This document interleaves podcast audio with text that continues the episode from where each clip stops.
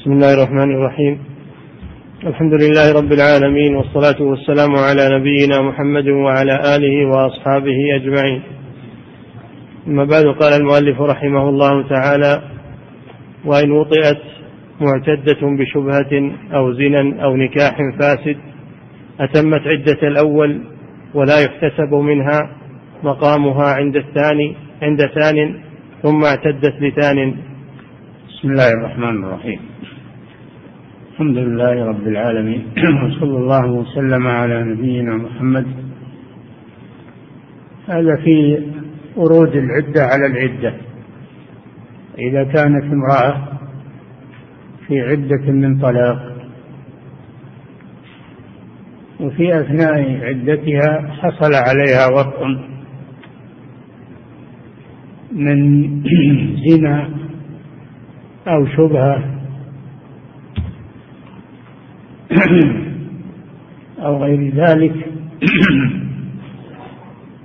معلوم أن المعتدة لا يجوز العقد عليها، باطل العقد عليها باطل، لكن حصل عليها وطء مباغت وهي في عدة، وهذا الوطء يوجب عليها عدة مستقلة لئلا تحمل من هذا الوطء. فالحكم أنها تكمل عدة الأول، فإذا انتهت من عدة الأول تبتدي عدة جديدة للوطء الذي طرأ عليها. نعم. وإن وطئت معتدة بشبهة أو زنا أو نكاح فاسد أتمت عدة الأول ولا يحتسب منها مقامها عند ثان ثم اعتدت لثان.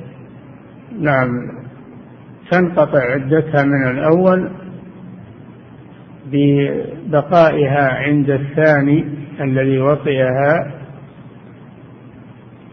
ثم إذا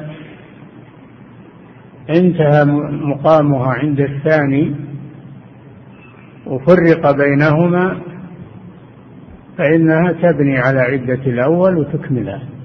نعم. ويحرم إحداد على ميت غير زوج فوق. من أحكام العدة الإحداد الإحداد والإحداد هو أن تتجنب المعتدة ما يرغب في نكاحها من الزينة، فلا تتزين، تلبس ثياب الزينة أو تتزين في بدنها أو تلبس الحلي، لأن هذه الأمور ترغب في نكاحها. تجتنب الطيب، تجتنب الخروج من بيت الزوجية التي مات زوجها وهي فيه. هذه الأمور هي التي تجتنبها المحدة. الزينة في بدنها أو ثوبها، لبس الحلي، التطيب، الخروج من البيت حتى تكمل عدتها. هذا هو الإحداث. قال تعالى: فإذا بلغنا أجلهن أي انتهت العدة فلا جناح عليكم فيما فعلنا في أنفسهن من من معروف أو ما فعلنا في أنفسهن بالمعروف، يعني من التجمل. إذا انتهت عدتها تتجمل وتتزين وتتعرض للخطاب. أما ما دامت في العدة فإنها تلزم الإحداد. نعم. ويحرم إحداد على ميت غير زوج فوق ثلاث. هذا الإحداد على الزوج مدة العدة أربعة أشهر وعشرة أيام. وأما إحداد غير الزوجة امرأة مات قريبها، أخوها أو أبوها أو قريب لها، هل لها أن تحد وتترك الزينة إظهارا للحزن عليه؟ يجوز لها إلى ثلاثة أيام فقط، يجوز لها إلى ثلاثة أيام أن تتجنب الزينة وإظهارا للحزن عليه، ولا تزد على ثلاثة أيام، لقوله صلى الله عليه وسلم: لا يحل لامرأة أن تحد على ميت إلا على زوج أربعة أشهر وعشرة فوق لا يحل لامرأة تحد على ميت فوق ثلاث إلا على زوج أربعة أشهر وعشرة. نعم. ويجب على زوجة ميت، يعني الإحداث، يعني يجب على زوجة ميت في كل العدة. نعم. ويباح لبائن، المطلقة في الحياة، المفارقة في الحياة، هل تحد مدة العدة؟ يعني تترك الزينة، لأنها ممنوعة من من من من العقد ومن الخطبة، فهل أيضا تترك الزينة؟ قال: لا يلزمها ذلك، لكن إن فعلته فهو مباح. نعم. وهو ترك زينة، هذا هو الإحداث، تعريفها الإحداث. نعم. وهو ترك زينة وطيب وكل ما يدعو إلى جماعها. ترك زينة، نعم، وطيب، ترك زينة وطيب وكل ما يدعو إلى جماعها، كل ما يدعو إلى جماعها من أنواع من أنواع المرغبات. نعم. وكل ما يدعو إلى جماعها ويرغب في النظر إليها. نعم.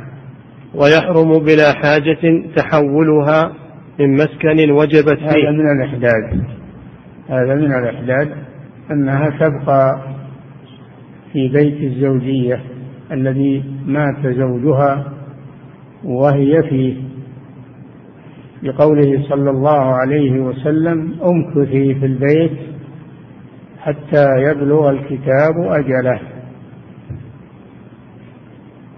لكن لها أن تخرج لحاجتها في النهار، تخرج لحاجتها في النهار،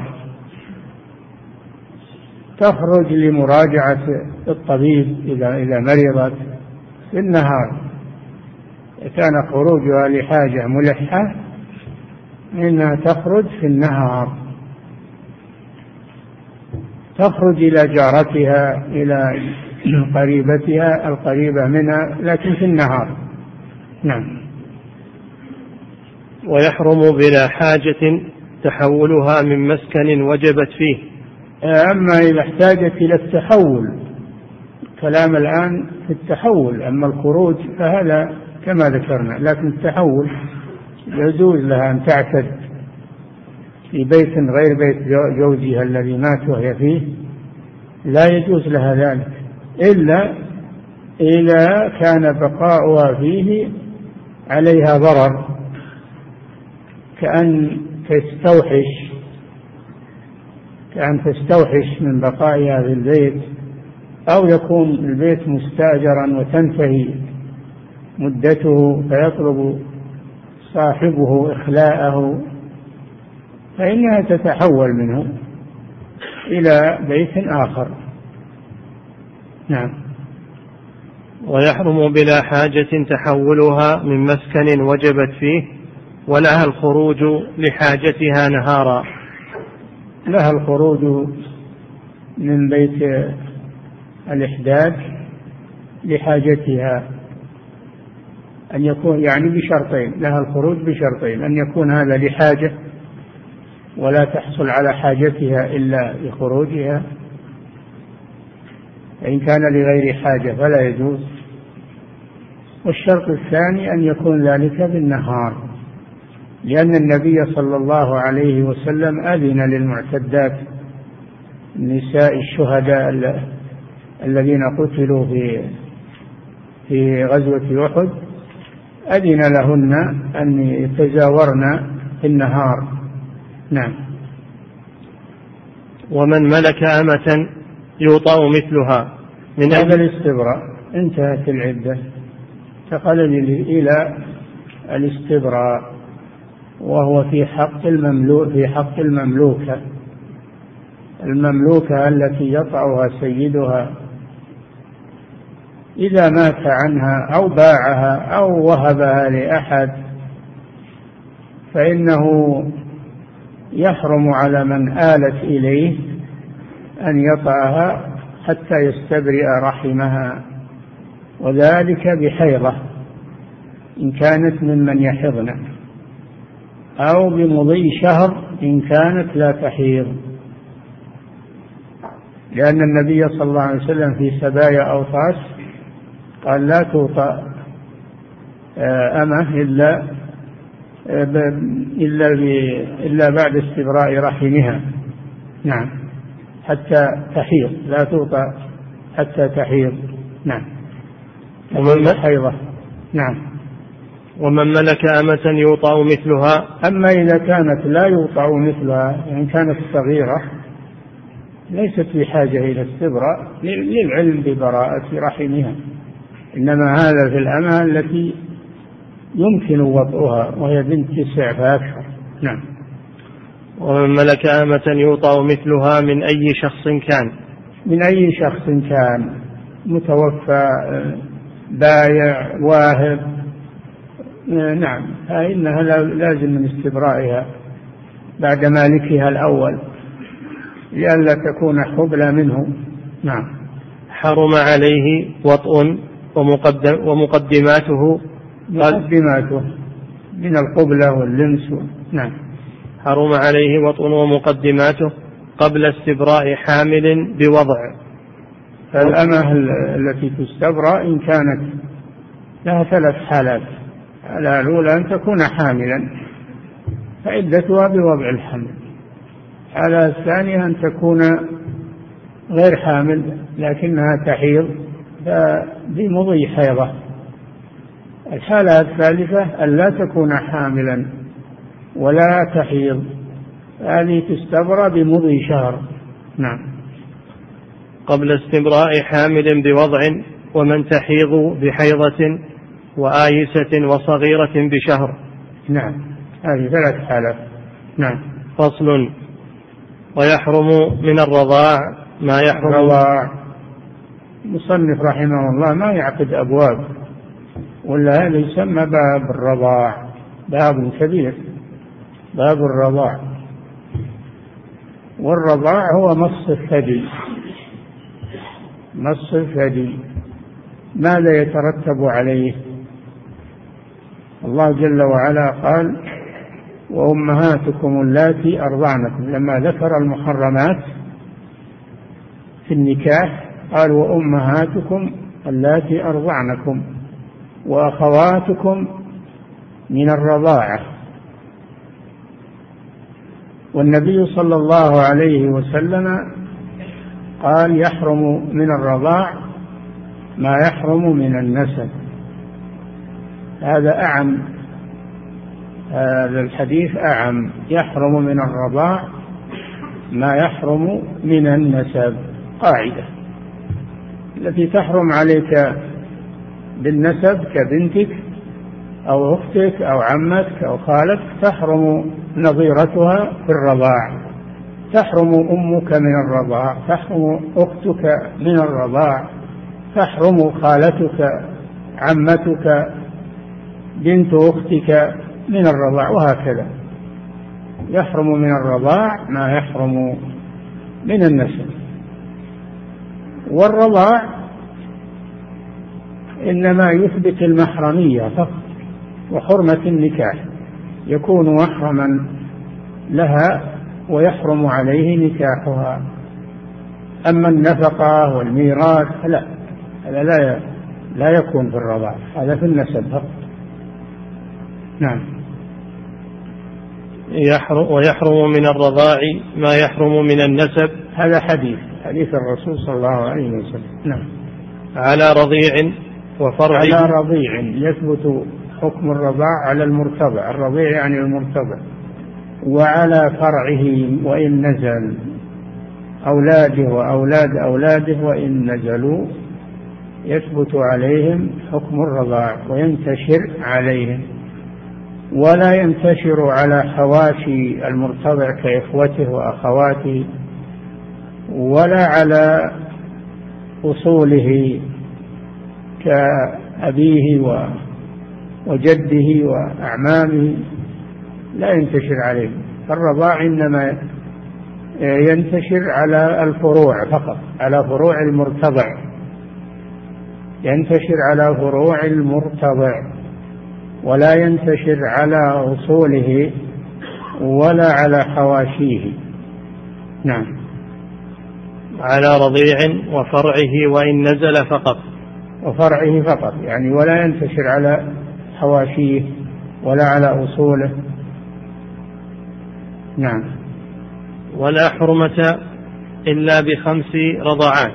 يشترط في الرضاع الذي يترتب عليه الحكم، اشترط فيه أولا النصاب، أن يكون خمس رضاعات، لقوله صلى الله عليه وسلم حديث عائشة: كان فيما أنزل على رسول الله صلى الله عليه وسلم عشر رضاعات معلومات يحرمنا، ثم نسخ ذلك بخمس رضاعات معلومات يحرمنا. توفي رسول الله صلى الله عليه وسلم والأمر على ذلك. الاشتراط. أما إذا كان دون دون الخمس إنه لا يحرم، لهذا الحديث ولقوله صلى الله عليه وسلم: لا تحرم المصة ولا المصتان ولا الإملاجة ولا الإملاجتان. اشترط النصاب وهو خمس رضعات، والرضعة معناها المصة، فإذا مص الثدي ونزل عليه حليب هذه رضعة، فإذا مصه مرة ثانية هذه رضعة ثانية، وهكذا. نعم، ولا حرمة إلا بخمس. هذا شرط، الشرط الأول النصاب. الشرط الثاني أن يكون الرضاع في الحولين، فإن أرضع بعد الحولين فإنه لا حكم له، لقوله صلى الله عليه وسلم: إنما الرضاعة من المجاعة، والمجاعة تكون في الحولين، يكون الطفل لا يتغذى إلا بالحليب، أما بعد الحولين فإنه يتغذى بالطعام، فلا حكم لرضاع الكبير. وقال صلى الله عليه وسلم: إنما الرضاع ما فتق الأمعاء وكان قبل الفطام، قبل الفطام، والفطام يكون لحولين فأقل.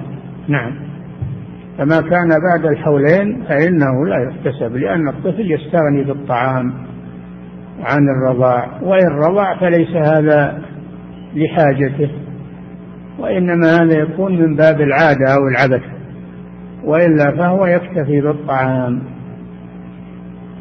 نعم، ولا حرمة إلا بخمس رضعات في الحولين. خمس رضعات في الحولين يعني بشرطين. نعم، وتثبت بسعوط. وفي حكم الرضاعة ما وصل إلى الجوف ولو بدون مص، كأن يوضع في فمه حليب امرأة فيذهب إلى جوفه، أو يوضع سعوط في أنفه، يوضع سعوط حليب في أنفه فيذهب إلى جوفه، هذا يقوم مقام المص. أو الآن كما هو معلوم يوضع في الرضاعة ويرضع من الرضاعة، هذا حكمه حكم الرضاع من من الثدي، أخذ حكم الرضاع من الثدي.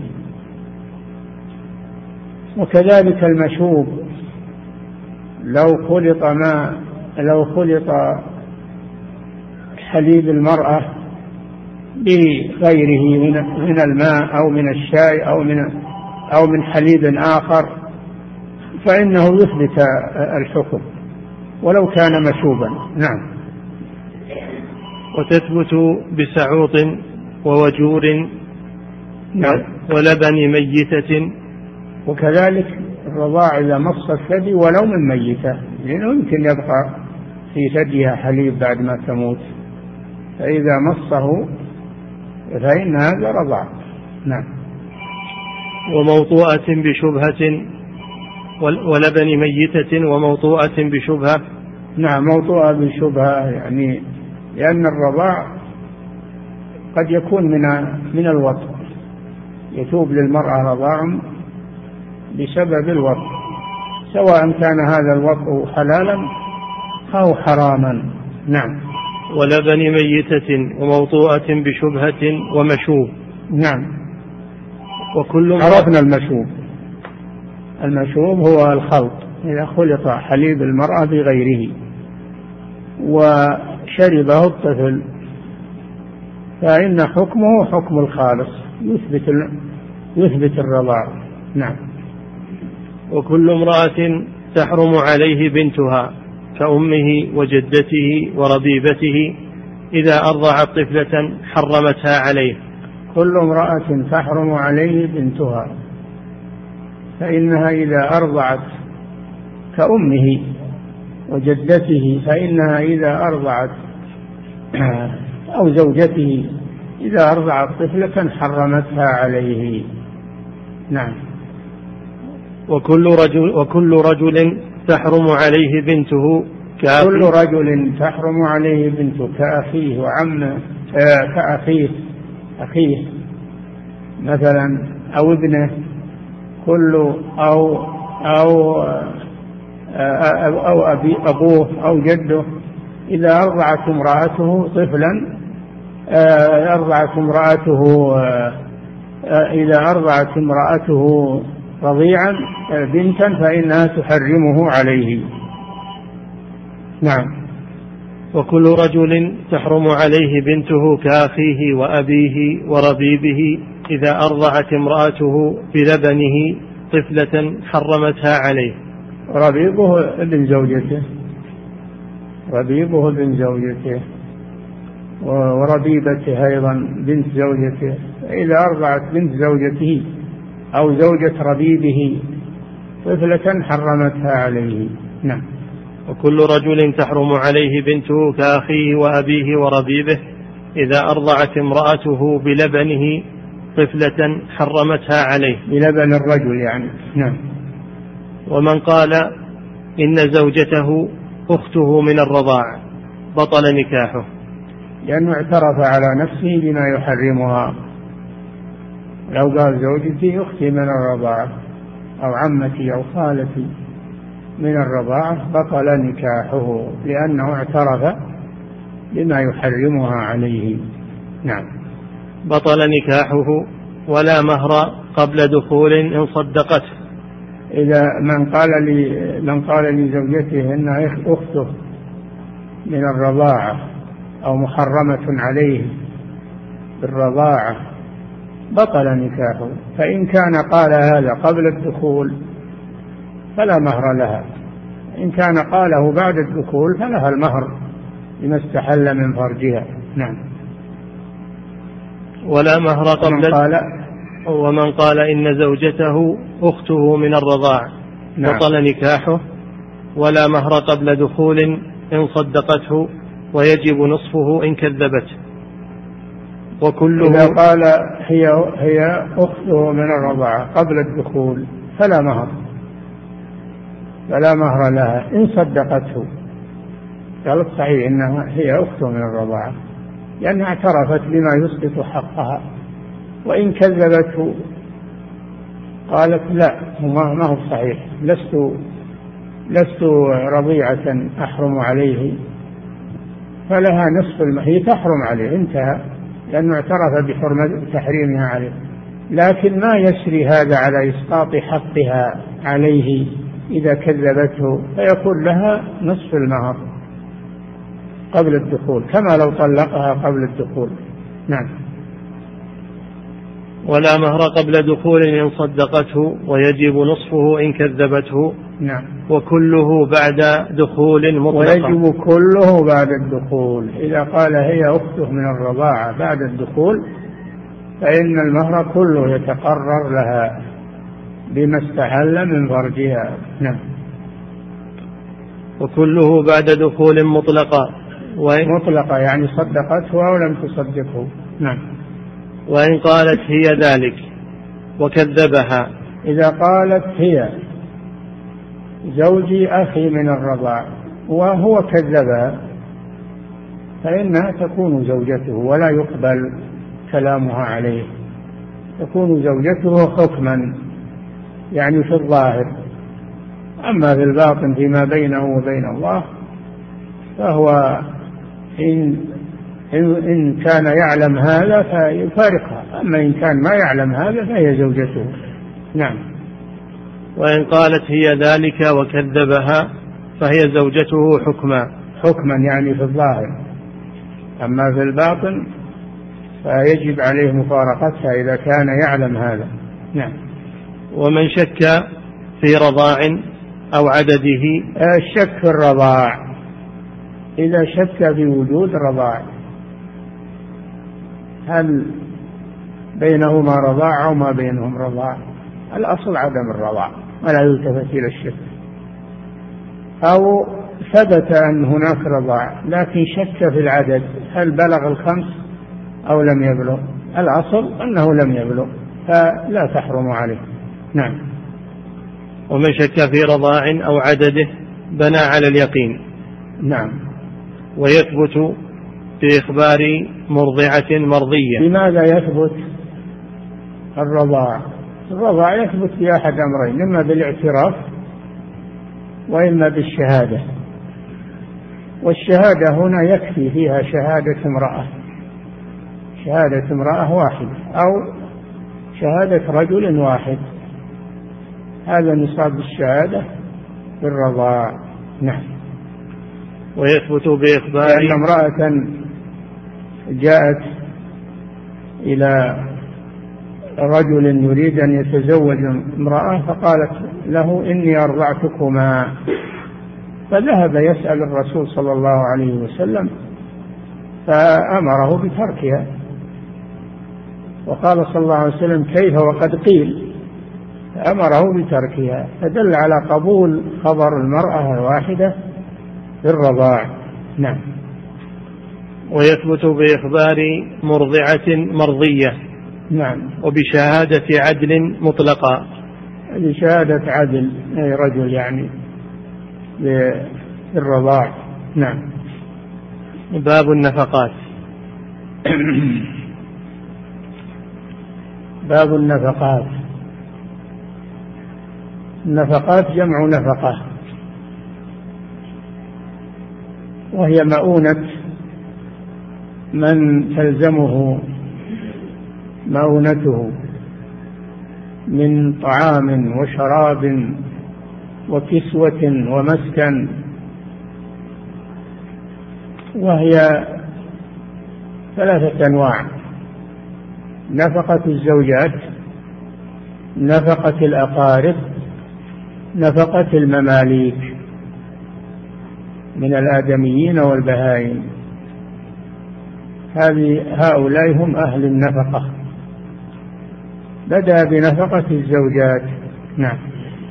باب النفقات، لأن نفقة الزوجات آكد من نفقة الأقارب، لأن الزوجة محبوسة عليه، والله أوجب على الزوج نفقة زوجته، قال صلى الله عليه وسلم ولهن عليكم طعامهن وكسوتهن بالمعروف، لهن عليكم رزقهن وكسوتهن بالمعروف. نعم.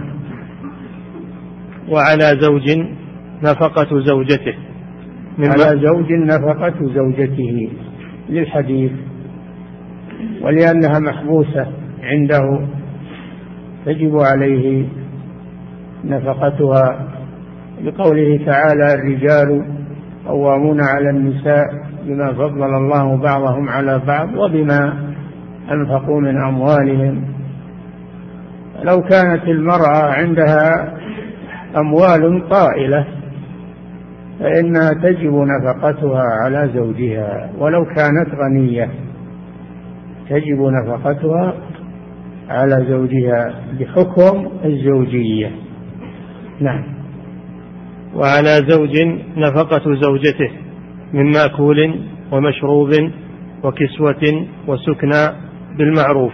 نعم، هذه أنواع النفقة: المأكول والمشروب والكسوة والمسكن، ويكون مقدار ذلك بالمعروف أي بما تعارف عليه الناس. نعم. وسيفرض لموسرة مع موسر عند النفقة لها أعلى ولها أدنى ولها متوسط، ثلاثة أنواع: لها أعلى ولها أدنى ولها متوسط. فالأعلى الموسرة تحت الموسر، فينفق عليها ما يليق بالموسر والموسرة من طعام وشراب وفراش ومسكن، أعلى أعلى ما يكون. وأدناها فقيرة مع فقير، لها أدنى النفقة، أدنى ما يكفيها من هذه الأمور. المتوسطة مع المتوسط، أو الغنية مع الفقير، الغنية مع الفقير أو الفقيرة مع الغني، لها المتوسط بين أعلى النفقة وأدناها. نعم. فيفرض لموسرة مع موسر عند تنازع من أرفع خبز البلد وأدومه. عند تنازع، ما إذا أنهم ما تنازعوا ما علينا منهم، إن شاء الله يعطيها كل ما عنده، ما علينا منهم. لكن إذا تنازعوا ترافعوا للقاضي فإنه ينظر في حال الزوج وحال الزوجة، فيفرض النفقة على موجب حال الاثنين. فالموسرة تحت الموسر يعطيها من أعلى ما يوكل في البلد، نعم، وما يلبس في البلد، والسكنة ما تسكن زوجة الغني مع الغنية مع الغني. نعم. فيفرض لموسرة مع موسر عند تنازع من أرفع خبز البلد وأدمه. من أرفع خبز البلد أي طعام البلد، وأدمه ما يوضع معه من الإدام، نعم، كاللحم وغيره. نعم. من أرفع خبز البلد وأدمه عادة الموسرين، عادة الموسرين. نعم. وما يلبس مثلها وينام عليه. وما ولها ما يلبس مثلها من الغنية تحت الغني، وما ينام عليه. الفراش أيضا يكون يليق بحال الغنية مع الغني. نعم. ولفقيرة مع فقير، هذا أدناها. نعم. ولفقيرة مع فقير كفايتها من أدنى خبز البلد وأدمه. من أدنى خبز البلد، قدر ما يدفع الجوع من خبز البلد وأدمه اللائق به. نعم.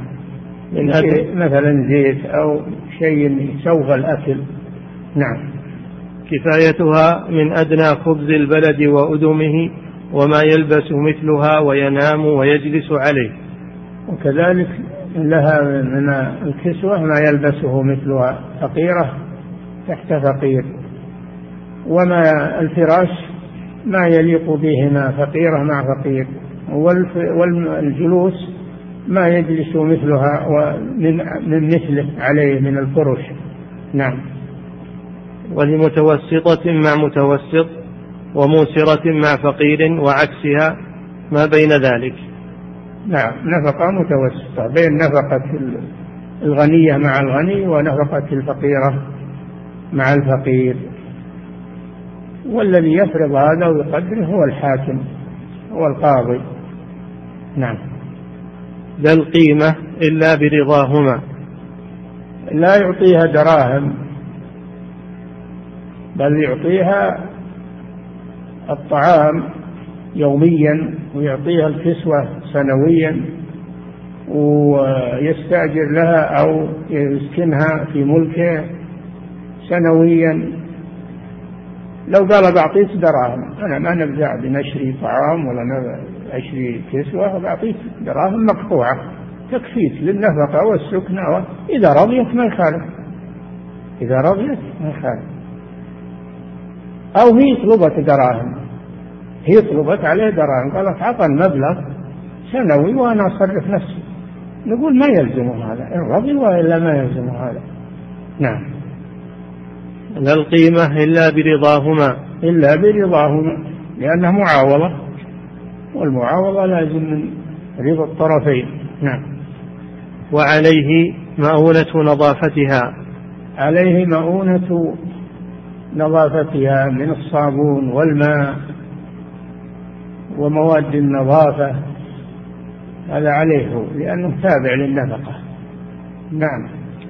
لا دواء وأجرة طبيب، لا يلزم الزوج، لا يلزم الزوج الدواء ولا أجرة الطبيب إذا احتاجت إلى علاج، هذا لا يلزم الزوج لأن هذا ليس من النفقة.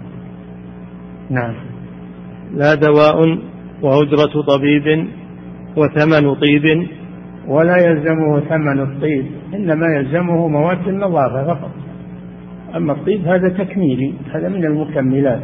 نعم. وتجب لرجعية، تجب النفقة لمن في عصمته، هذا ما فيه إشكال. المطلقة هل تجب لها نفقة؟ الرجعية نعم، ما دامت في العدة فلها النفقة لأنها زوجة، وله رجعتها ما دامت في العدة فلا عليها عليه نفقتها.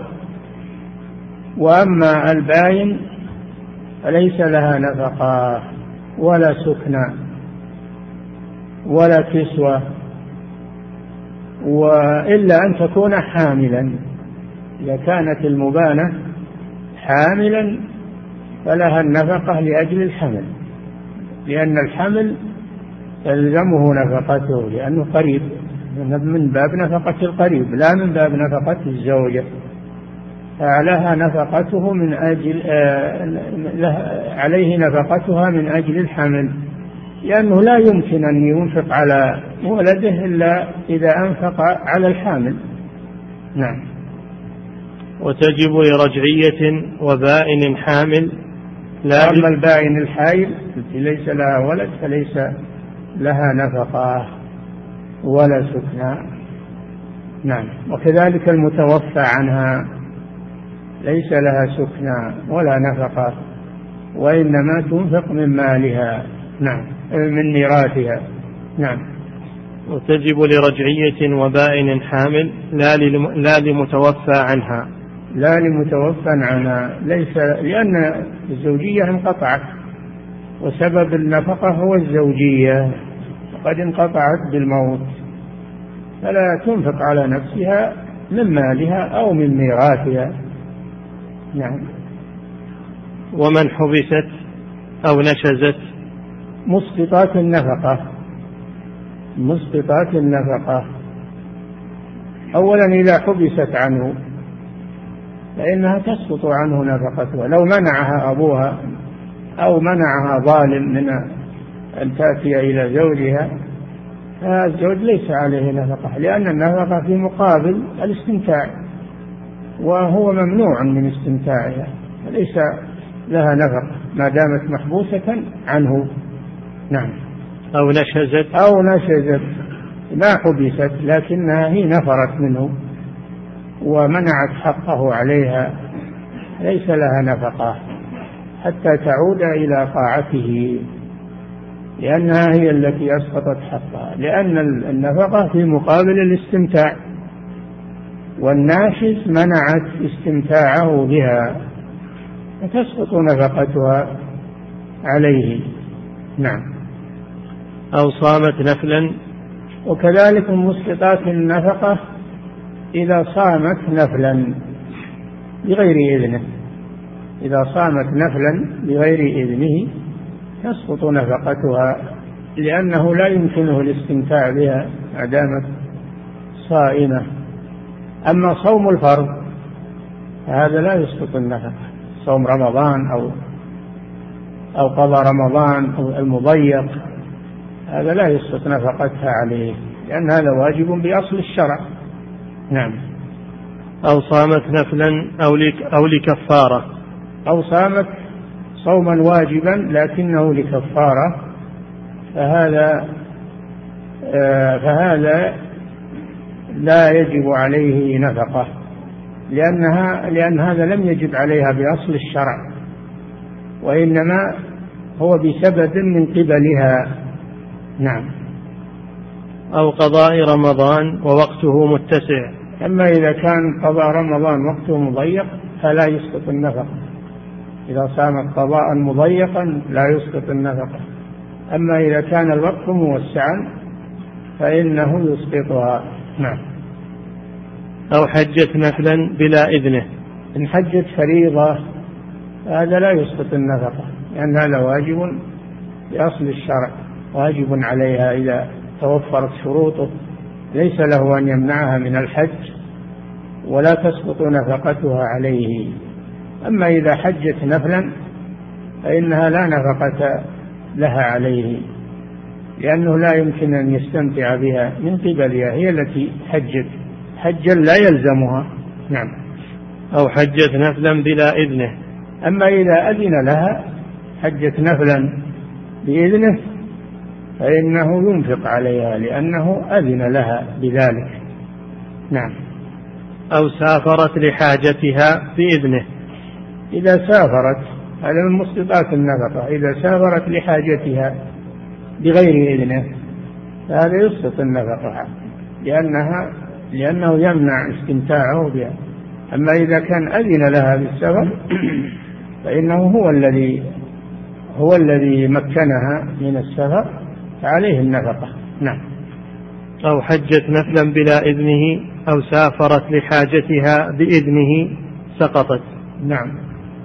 ولها الكسوة ولها الكسوة كل عام مرة في أوله، الطعام والشراب كل يوم، وأما الكسوة فهي كل سنة، كسوة الشتاء وكسوة الصيف يحضرها لها مرة واحدة. نعم.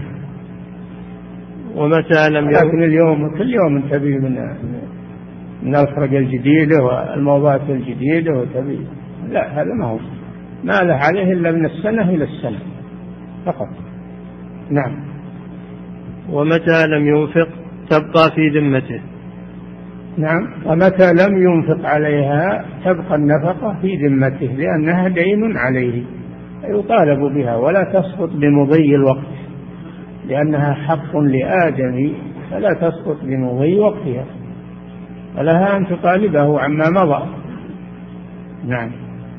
وإن أنفقت مما ومتى لم ينفق تبقى في ذمته. نعم. تبقى النفقة في ذمته.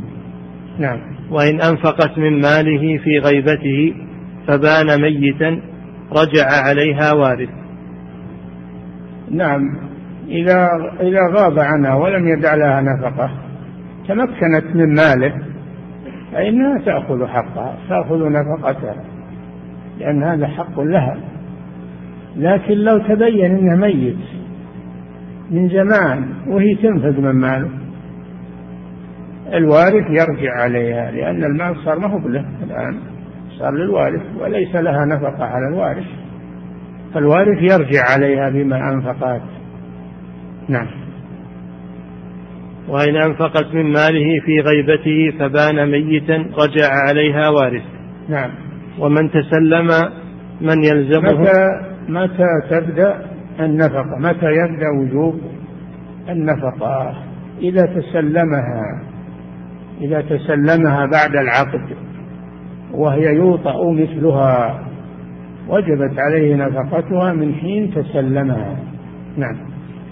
ومن تسلم من يلزمه تسلمها أو بذلته هي أو وليها وجبت نفقتها ولو, ولو مع صغره ومرضه وعنته وجبه، لأن المانع ليس من قبلها، إذا كان عنينا أو مريضا ولا يقدر على الاستمتاع أو مجبوب الذكر مقطوع الذكر ولا يقدر لا تسقط نفقتها، لأن هذا المانع ليس من قبلها، إنما هو من قبله هو، فلا يسقط حقها عليه. نعم. ولها منع نفسها قبل دخول لقبض مهر حال. لها منع نفسها من التسليم، تسليم تسليمها للزوج حتى تقبض مهرها الحال، لأنه لو مكنت نفسه لو, لو مكنته من نفسها قبل أن تستلم المهر فات عليها المطالبة، فاتت عليها المطالبة به، فلا أن تمنع نفسها بحق، هذا بحق، إلا إذا كان المهر مؤجلا فليس لها أن تمنع نفسها إلا إذا حل الأجل. نعم. ولها منع نفسها قبل دخول لقبض مهر حال ولها النفقة. نعم. ولها النفقة في مدة منع نفسها، لأنه امتناع بحق، لأنه امتناع بحق. نعم. وإن أعسر بنفقة معسر أو بعضها إلا بما في ذمته أو غاب وتعذرت باستدانة أو نحوها فلها الفسخ بحاجة. إذا تعذر إذا تعذر الإنفاق إما لإعساره ولا يجد شيئا، وإما لغيبته ولا يوجد له مال تنفق منه، فإن لها الفسخ دفعا للضرر عنها. نعم. وإن أعسر بنفقة معسر أو بعضها إلا بما في ذمته أو غاب، إلا إذا أعسر بما في ذمته نفقة ماضية فإعساره لا يبيح لها الفسخ، لكن إذا أعسر بنفقة حالة حاضرة أو مستقبلة فلها الفسخ دفعا للضرر عنها. نعم. أو غاب وتعذرت باستدانة أو نحوها، يعني حتى أنها تستدين عليه، إذا أمكن أن تستدين عليه لها ذلك، فإذا تعذرت الاستدانة ولا أحد يدينها فلها الفسخ. نعم. أو غاب وتعذرت باستدانة أو نحوها فلها الفسخ بحاكم، بأمر الحاكم، لأن هذه مسألة مختلف فيها، حكم الحاكم يرفع الخلاف. نعم. وترجع بما استدانته لها أو لولدها الصغير مطلقا. نعم. قلنا لها أن تستدين عليه، ويلزم بدفع ما استدانته لها أو لولدها، لأن هذا بحق. نعم. فصل. يكفي. يقول فضيلة الشيخ وفقكم الله، إذا مات الزوج فهل للورثة أن يخرجوا زوجة أبيهم من البيت قبل فترة الإحداث، وهل لهم أن يطالبوا؟ نعم, نعم لهم أن يخرجوها، لأن البيت صار لهم، حولت إلى حولت حولها صاحب البيت فتحول يتعذر البقاء فيه. نعم. وهل لهم أن يطالبوها بأجرة؟ نعم، لأن البيت بيتهم الآن. نعم. يقول فضيلة الشيخ وفقكم الله، كلام المحدة مع الأجنبي في الهاتف أو نعم. كلام المحدة مع الأجنبي سواء كان في الهاتف أو مشافهة، ما حكمه بالنسبة لها؟ لا بأس بذلك، يجوز للمرأة تكلم الرجل في حاجتها محدة أو غير محدة، إذا كان التكليم لحاجة وليس فيه فتنة فلا بأس بذلك. يجوز للنساء أن تكلم الرجال لكن بدون فتنة وبدون خضوع بالقول أو تقنيع للرجل بها، إنما تكلمه كلاما عاديا وقلنا قولا معروفا. نعم. يقول فضيلة الشيخ وفقكم الله، هل للمحدة أن تلبس الساعة لحاجتها؟ الساعة زينة، ما تلبسها لحاجتها، الساعة تصير بالجدار، تشوفها الساعة اللي بالجدار. نعم. وهل لها أن تضع الكحل إذا كان علاجا للعين وليس للزينة؟ بالليل تضعه بالليل وتزيله بالنهار. نعم. يقول منع العامة للمحدة من الصعود إلى سطح المنزل لأنها ممنوعة من رؤية القمر، هل لهذا مستند شرعي؟ العوام عندهم أحكام عظيمة يجعلونها على المحدة ويضايقونه، ما تطلع للقمر، ما تطلع بساحة البيت، ما كل هذا من من الجهل، ما تكلم أحد، كل هذا من الجهل ولا ولا أصل له في الشرع.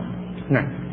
يقول فضيلة الشيخ وفقكم الله، شرب المحدة لشاي النعناع أو الزعفران؟ لا، ما تشرب شيء فيه طيب. النعناع والزعفران نوع من النعناع ريحان، نوع من أنواع الرياحين. نعم. والزعفران كذلك نوع من أنواع الطيب. نعم.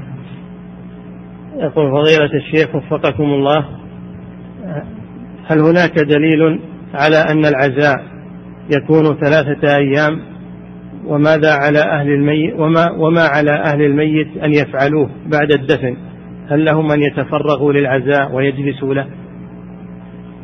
تعليل العزاء ثلاثة أيام تعليل، ما أعرف لدليل، لكن تعليل من الفقهاء يقولون لأنهم بعد الثلاث ينسون ينسون ميتهم، فأنت تذكرهم الحزن فلا يزيد على ثلاثة أيام، لأن هذا وقت الحاجة فقط.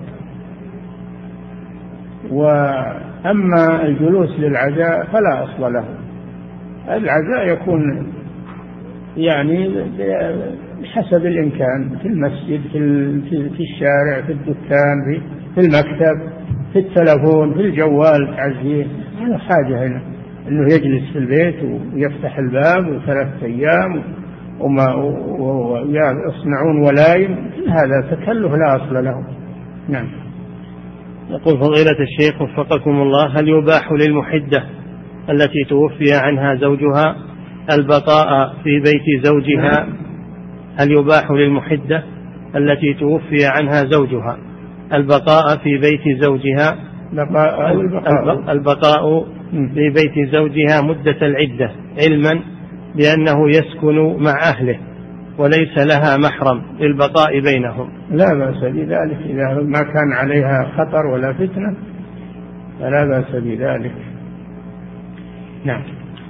يقول فضيلة الشيخ وفقكم الله، المحدة إذا فعلت بعض المحرمات التي تحرم عليها فهل تستأنف الإحداد من جديد؟ لا لا، الإحداد هذا من توابع العدة وليس هو أصل العدة، تصح بدونه لو ما علمت بموت زوجها إلا بعد أن انتهت العدة، أو ما درت عليها إحداث إلا بعد أن انتهت العدة، يسقط الإحداث لأنه شيء تابع ما هو الأصل. نعم.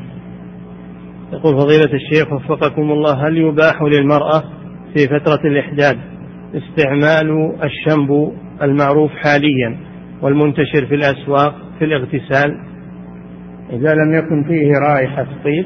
فلا بأس، إن كان مجرد منظف ولا يكون ريح يعلق بالجسم أو باليد فلا بأس. نعم.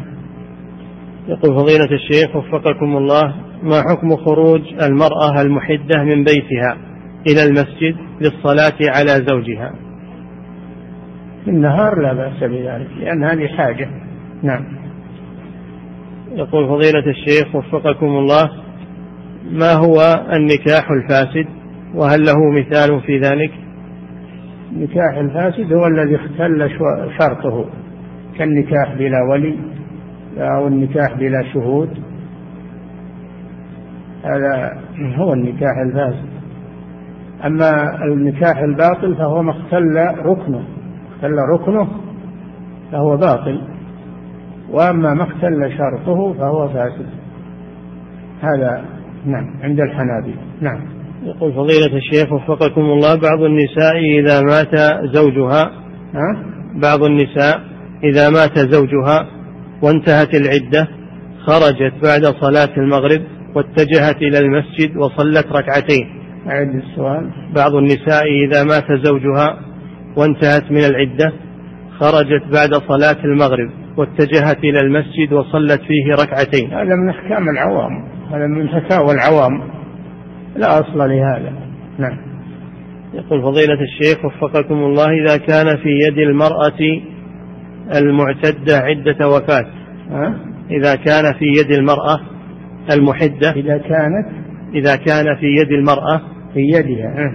في يدها غوايش من ذهب لا يمكن نزعها إلا بقصها، فهل يجب عليها أن تنزعها؟ اي نعم، اذا كان قصها لا لا ينقصها ولا يؤثر عليها تقصها، اما اذا كان قصها فيه نقص في ماليتها فانها تغطي تغطي الحلي ولا تظهره امام الناس ويبقى. نعم.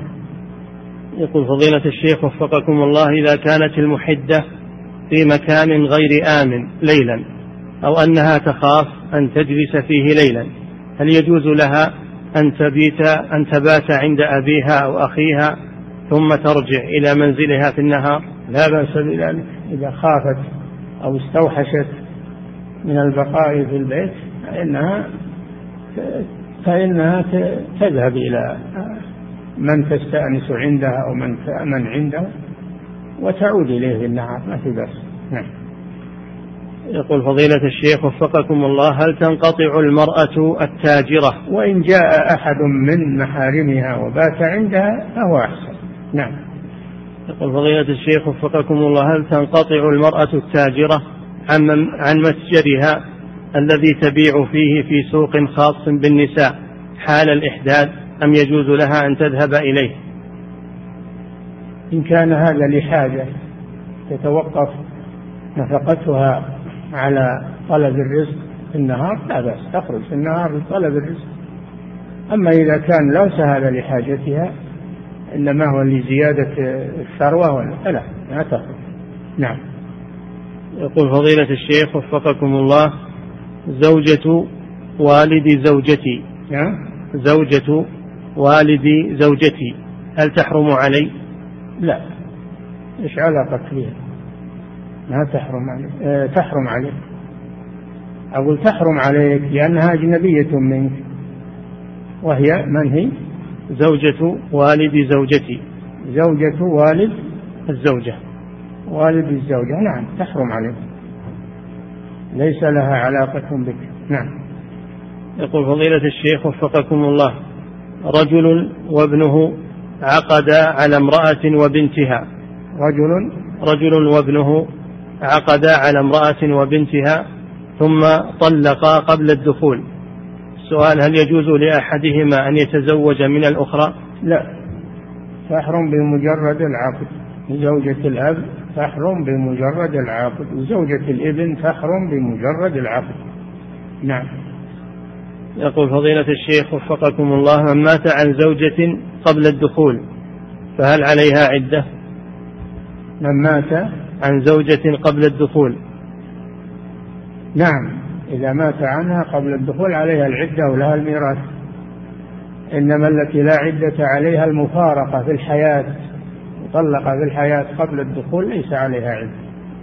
أما المفارقة بالموت تجب عليها العدة ولها الميراث كما في الحديث وكما قضى به الصحابة رضي الله عنهم. نعم.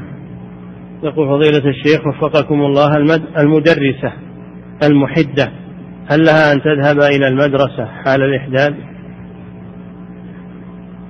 إذا ما يسمح لها وهي بحاجة إلى النفقة فلا بأس بذلك، أما إذا كانت ليست بحاجة إلى النفقة عندها ما يكفيها فلا تذهب إلى المدرسة. نعم.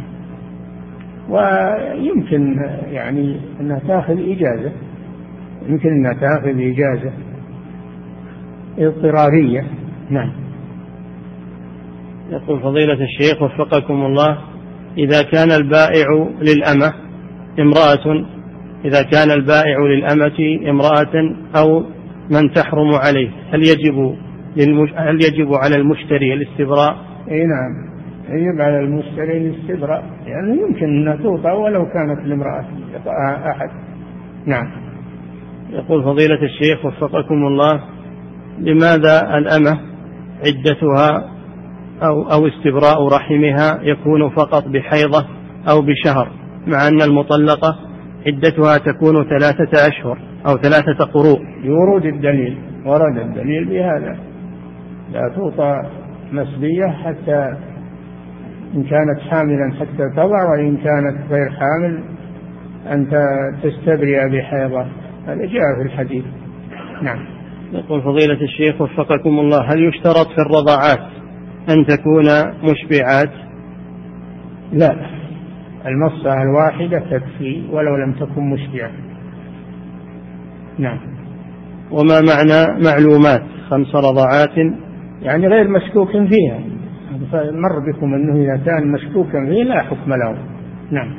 وفضيلة الشيخ وفقكم الله، إذا كان الرضاع غير مباشر عن طريق السعوط أو نحوه فهل يعتبر النصاب؟ وكيف يعرف عدد الرضعات المحرمة فيها؟ الجرعات، يعتبر بالجرعات، إذا جرع خمس جرعات فهذا محرم. نعم. يقول فضيلة الشيخ وفقكم الله، المحدة هل يجوز لها أن تجعل في يديها الحناء أو في شعرها؟ لا، الخضاب ما تستعمله ما دامت في الإحداد لأنه تجمل. نعم.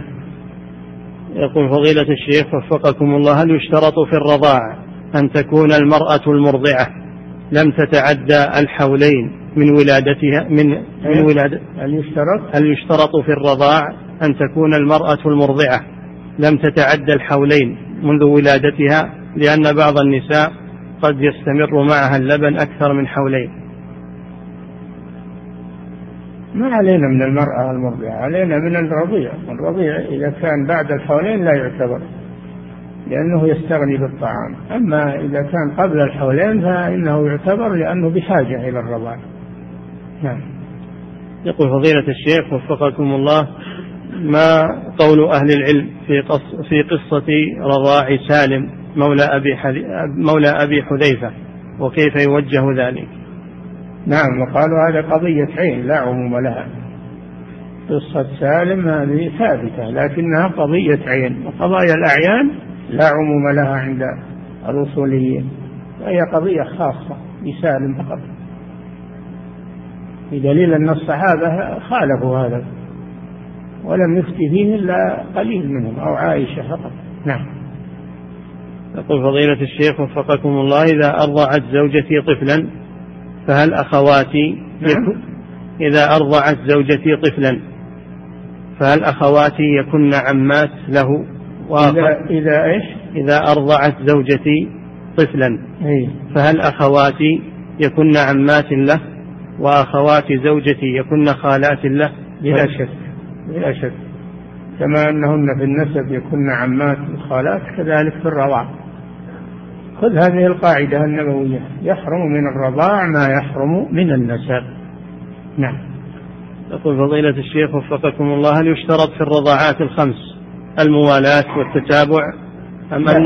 لا، ما يشترط ما يشترط أن تكون في مجلس واحد، ولا يشترط الموالاة والتتابع.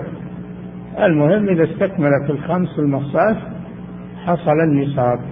نعم.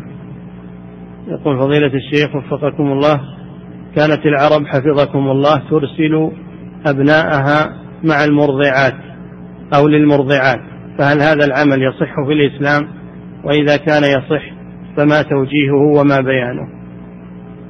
لا بأس بذلك، أن تسترضعوا لأولادكم ما في بأس هذا، والعرب يعملون هذا من باب التربية للأولاد، يخرجونهم للبادية من أجل أن يتربوا على القوة وعلى الشهامة وعلى عادات العرب الأصيلة، هذا قصدهم، هم قصدهم الرضاع فقط، يصدهم أن الولد يتربى عند البادية على الشجاعة وركوب الخيل وإلى آخره، والقوة الشهامة، ويتربى على أخلاق العرب وعاداتهم الطيبة. نعم. نعم. يقول فضيلة الشيخ وفقكم الله، إذا رضع الخال أو الخالة من امرأة فهل تحرم هذه المرأة أو بناتها على ابن الأخت الذي رضع خاله؟ إيش؟ إذا رضع الخال أو الخالة من امرأة فهل تحرم هذه المرأة أو بناتها على ابن الأخت الذي على ابن الأخت الذي رضع خاله؟ ما فهمت السؤال. ابن الأخت الذي رضع خالته. نعم.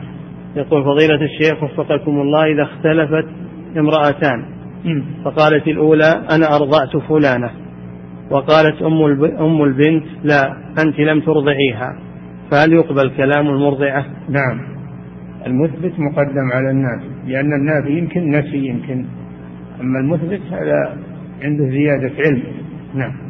يقول فضيلة الشيخ وفقكم الله، إن علم الزوج والزوجة وكذلك أولياؤهما بأنهما أخوان من الرضاع بعد الدخول، ولكنهم حاولوا عدم التفريق بينهما وما يزال متزوجين، فهل يعتبر ذلك استحلالا؟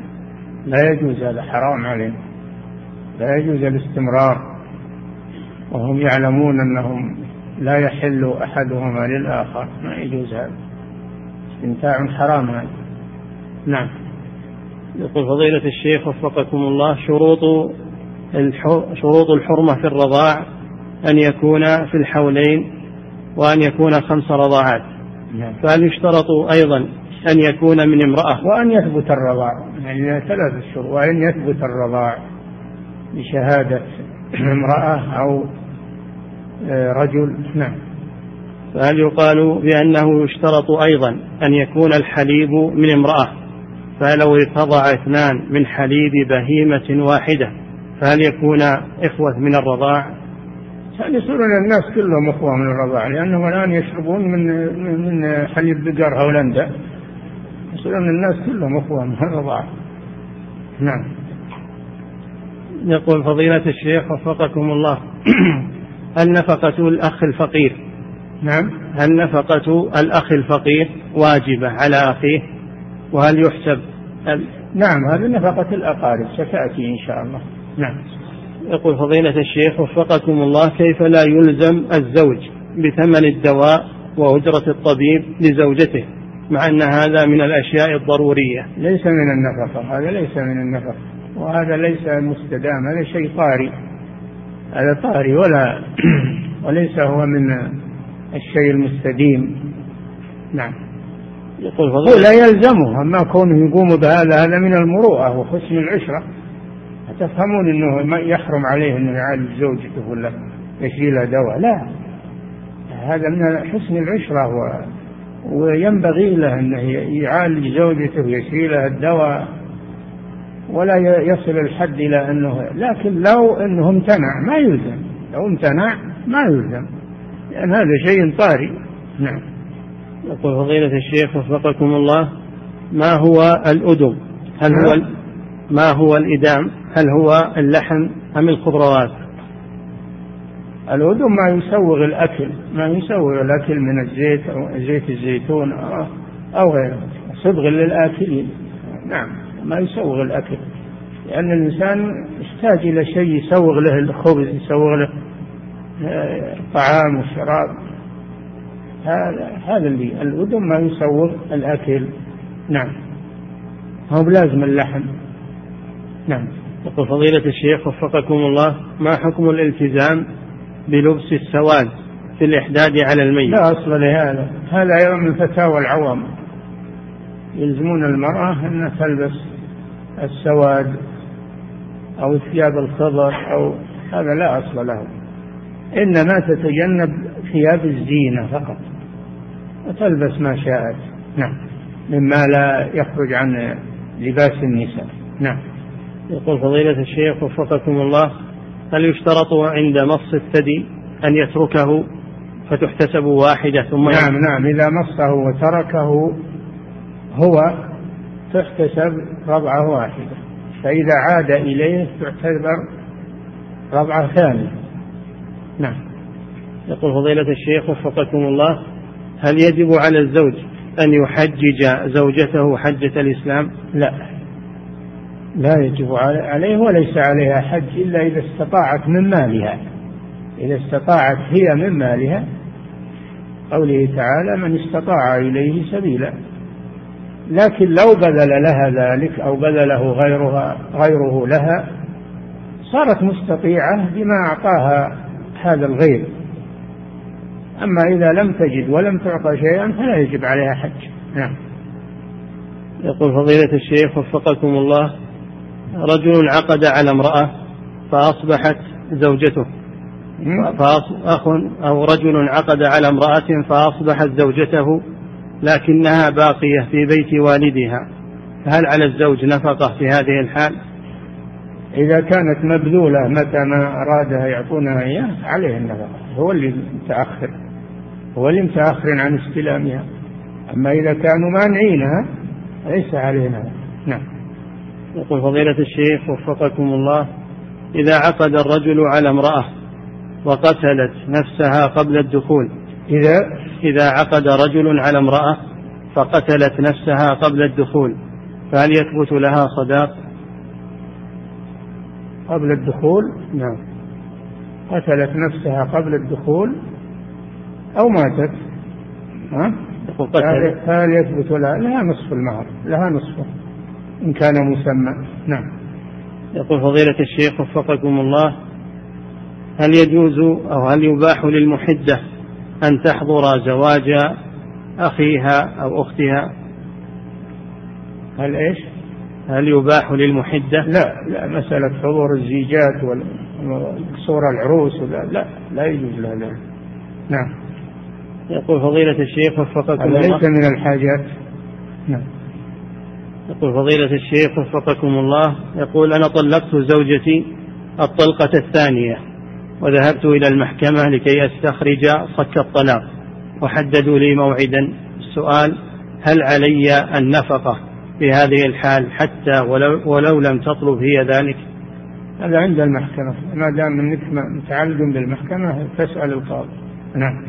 يقول فضيلة الشيخ وفقكم الله: امرأة يأخذ منها زو... يأخذ زوجها من مرتبها شهريا ألفي ريال، يأخذ ألفي ريال رغما عنها بحجة أنه يريد الإنفاق على مصاريف البيت، وهي غير راضية لكنها صابرة خشية أن يطلقها وأن يشتت أولادها. السؤال: ما حكم أخذ الزوج لهذا المال بهذه الطريقة؟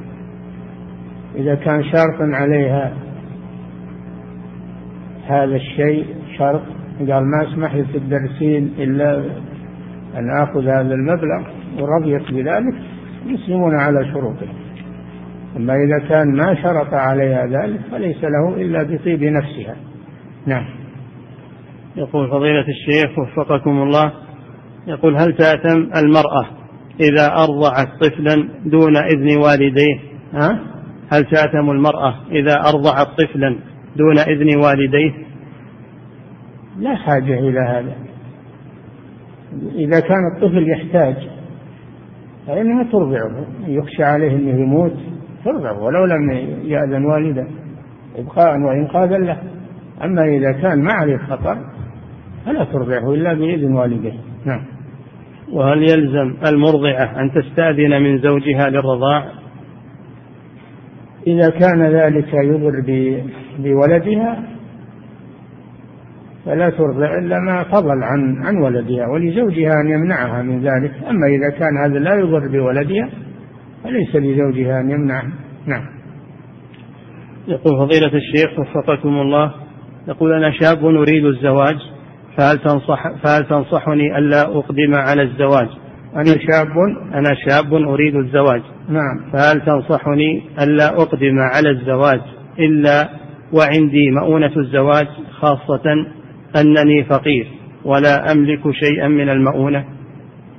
هذا جواب حديث الرسول صلى الله عليه وسلم بقول من استطاع منكم الباءة فليتزوج ومن لم يستطع فعليه بالصوم. فإذا كنت لا تستطيع فإنك تتأخر عن الزواج إلى أن تستطيع. وليستعفف الذين لا يجدون نكاحا حتى يغنيهم الله من فضله. نعم. يقول فضيلة الشيخ وفقكم الله: يقول أنا محافظ على الواجبات وعلى ترك الكبائر ولله الحمد، ولكن يا فضيلة الشيخ قد ألمت بي هموم وغموم في أمر معيشتي. أنا أنا أنا محافظ على الواجبات وعلى ترك الكبائر ولله الحمد، ولكنني قد ألمت بي هموم وغموم في أمر معيشتي، فعزمت على الإكثار من نوافل الطاعات كقيام الليل وكثرة الاستغفار وكثرة الدعاء، فهل هذا يا فضيلة الشيخ علامة على النفاق وعلى السوء؟ أرجو أن توجهوني وأن تنصحوني في ذلك. هذا شيء طيب هذا شيء طيب وربما أن الله يفتح لك باب الرزق بسببه. إذا دعوت الله وصليت ودعوت في صلاتك وفي قيام الليل هذا شيء طيب، هذا من أعظم الأسباب لطلب الرزق. نعم. يقول فضيلة الشيخ وفقكم الله، بعض العلماء يستدل على جواز سفر المرأة بدون محرم بشرط وجود الرفقة الآمنة بما ورد أن بعض أزواج النبي صلى الله عليه وسلم قد قد خرجن حاجات مع بعض الصحابة بعد وفاة النبي عليه الصلاة والسلام، هل يصح ذلك؟ وإن صح فكيف يوجه؟ أمهات المؤمنين لهم خاصية غير بقية النساء، فإذا ثبت هذا هذا خاص بهن لأنهن أمهات المؤمنين. نعم. يقول فضيلة الشيخ وفقكم الله، الماء أو الزيت الذي قرئ فيه هل يجوز أن يغتسل به في الحمام؟ لا بأس بذلك للحاجة، إذا كان لحاجة لا بأس أن يعني تغتسل عند الناس، لكن تدخل في الحمام تستتر. نعم. يقول فضيلة الشيخ وفقكم الله، صلاة المريض الذي اشتد به المرض صلاته بأصبعه أو عينه هل لهذا أصل؟ وكيف يصلي؟ بأصبعه لا أصل له ولا أحد قال به، إنما هذا عند العوام. أما بعينه هذا قال به بعض الفقهاء، والصحيح أنه إذا لم يمكنه أن يومي برأسه فلا يجب عليه شيء. نعم. يقول فضيلة الشيخ وفقكم الله، سمعت بعض الناس يتكلم في الرقية الشرعية ويذكر آيات سماها آيات تثبيت الحمل وآيات للسكينة، يبون فلوس هؤلاء، يبون فلوس، يسمون هذا التثبيت وهذا ما أدري وش، وهذا هذا لا أصل له. نعم.